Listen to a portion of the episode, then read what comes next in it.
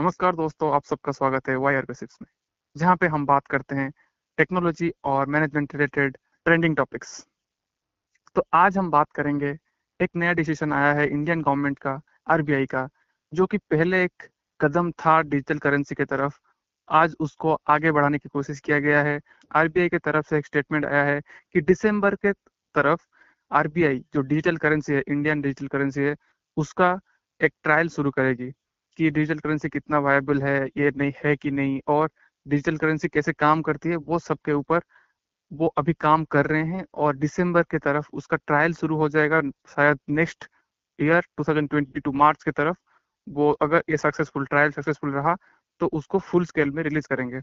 Digital currency बहुत ही vital होता है एक इकोनॉमी की तरफ से, या फिर हम लोग बोले कि एक कंट्री का ग्रोथ के लिए बहुत ही वाइटल होता है, क्योंकि हम लोगों को पता है डिजिटल करेंसी बहुत सेफ होता है, हम लोगों को पॉकेट में कैरी करना नहीं पड़ता। पहले जो खर्चा होता था प्रिंटिंग में, वो नहीं करना पड़ेगा करेंसी का। तो एक और जैसे कि हम लोगों को पता है पूरा वर्ल्ड डिजिटल जा रहा है, तो हम लोगों को भी पीछे नहीं रहना है, इंडिया को भी डिजिटल बनाना है। तो इसीलिए ये बहुत ही बड़ा कदम हो सकता है मे बी नेक्स्ट ईयर, क्योंकि अभी ट्रायल शुरू होने वाला है दिसंबर में। तो आज इस एपिसोड में हम लोग बात करेंगे इस टॉपिक के ऊपर डिटेल में। तो जब हम डिजिटल करेंसी के बारे में बात करते हैं तो पहला जो चीज़ हमारे दिमाग में आता है वो है बिटकॉइन या फिर एथेरियम। जनरली बिटकॉइन ही आता है, लेकिन क्या ये डिजिटल करेंसी जो इंडियन गवर्नमेंट लॉन्च करने वाली है वो सेम है? मतलब उसका जो कॉन्सेप्ट है ये क्या सेम है, या फिर बस ये जैसे कि चाइना का यान या ऐसा कुछ डिजिटल करेंसी लॉन्च हुआ था, उसका ये पर्पज़ था कि जो चाइनीज नोट था उसका डिजिटल फॉर्मेट था, ये नहीं कि कम्प्लीटली कुछ अलग हो रहा है। तो अगर इंडियन गवर्नमेंट भी सेम चीज़ करने का ट्राई करे तो ऑनेस्टली स्पीकिंग इसमें कोई फ़ायदा नहीं है। हाँ, जैसे यूपीआई की तरह एक आ, नया ट्रांजैक्शन मेथड या फिर पेमेंट मेथड आ जाएगा, बस उससे ज़्यादा कुछ नहीं होने वाला। तो ये जो हम चीज़ बात करें, कुछ लोगों को शायद समझ में नहीं आ रहा होगा, इसीलिए मैं आपको एक बार बिटकॉइन या फिर जो क्रिप्टो का कॉन्सेप्ट है उसे समझाना चाहता हूँ। जनरली दो तरह का मार्केट होता है, एक रेगुलेटेड और एक अनरेगुलेटेड।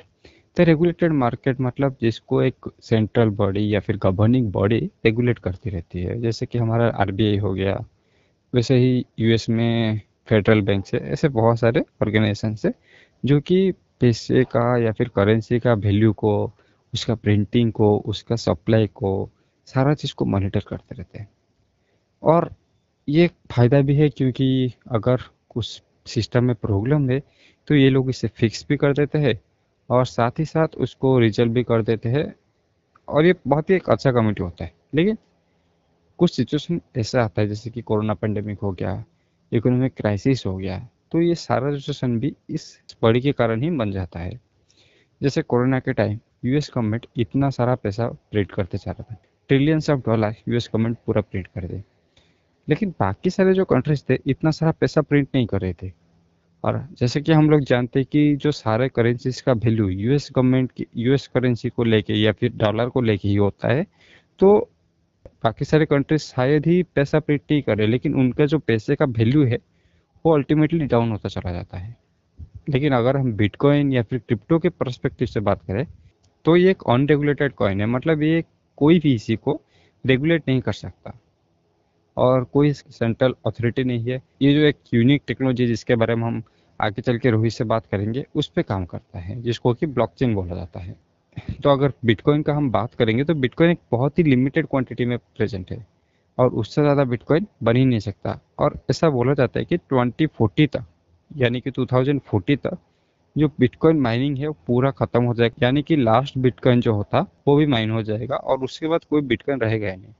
तो ये जो क्वांटिटी है बिटकॉइन का ये ऑलरेडी फिक्स्ड है और ये बहुत ही लिमिटेड है, जिसको जिसको लेके ये स्कैर्सिटी क्रिएट होता है। और जो हमारे करेंसी था, जो फिएट करेंसी या फिर जो ट्रेडिशनल करेंसी है, उसका एक्चुअली कुछ वैल्यू नहीं है, वो एक लाइक पेपर का नोट है और उससे गवर्नमेंट बोल रहा है कि हाँ ये सौ रुपया है और इसको तुम यूज कर सकते हो।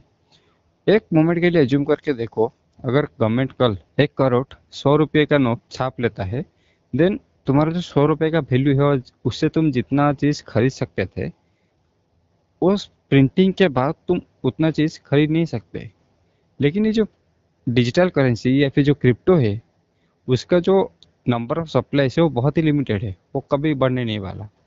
तो इसके वजह से उसका जो वैल्यू है वो इतना जल्दी चेंज नहीं होगा। हाँ, अभी लोग बोल रहे कि इतना ज़्यादा वॉलेटिलिटी है, अरे भाई अभी इतना लोग यूज ही नहीं करे ना, बहुत कम लोग यूज करे, तो इसीलिए वॉलेटिलिटी है।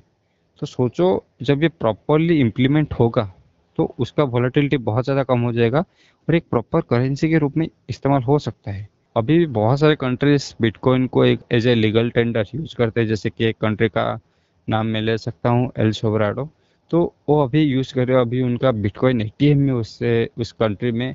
तो देखते आगे आने वाली कंट्रीज या फिर आगे कौन से कंट्रीज इस चीज़ को अडॉप्ट करता है अच्छे से।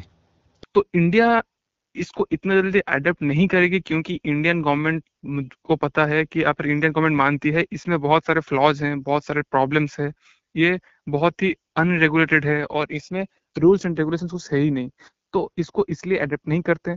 और इंडिया सोच रही है कि अपना ही हम लोग एक डिजिटल करेंसी लाएंगे। हाँ, शायद इंडियन गवर्नमेंट ऐसे क्रिप्टो करेंसी की तरह कॉन्सेप्ट नहीं लाएगी क्योंकि क्रिप्टो करेंसी काम करता है ब्लॉकचेन के ऊपर, जहाँ पे जो माइनिंग होता है इसका वो करते हैं कोई भी इंसान, मैं हो जाऊँ या फिर यशराज हो जाए या फिर आप भी हो जाए, आप भी कर सकते हैं क्रिप्टो माइनिंग।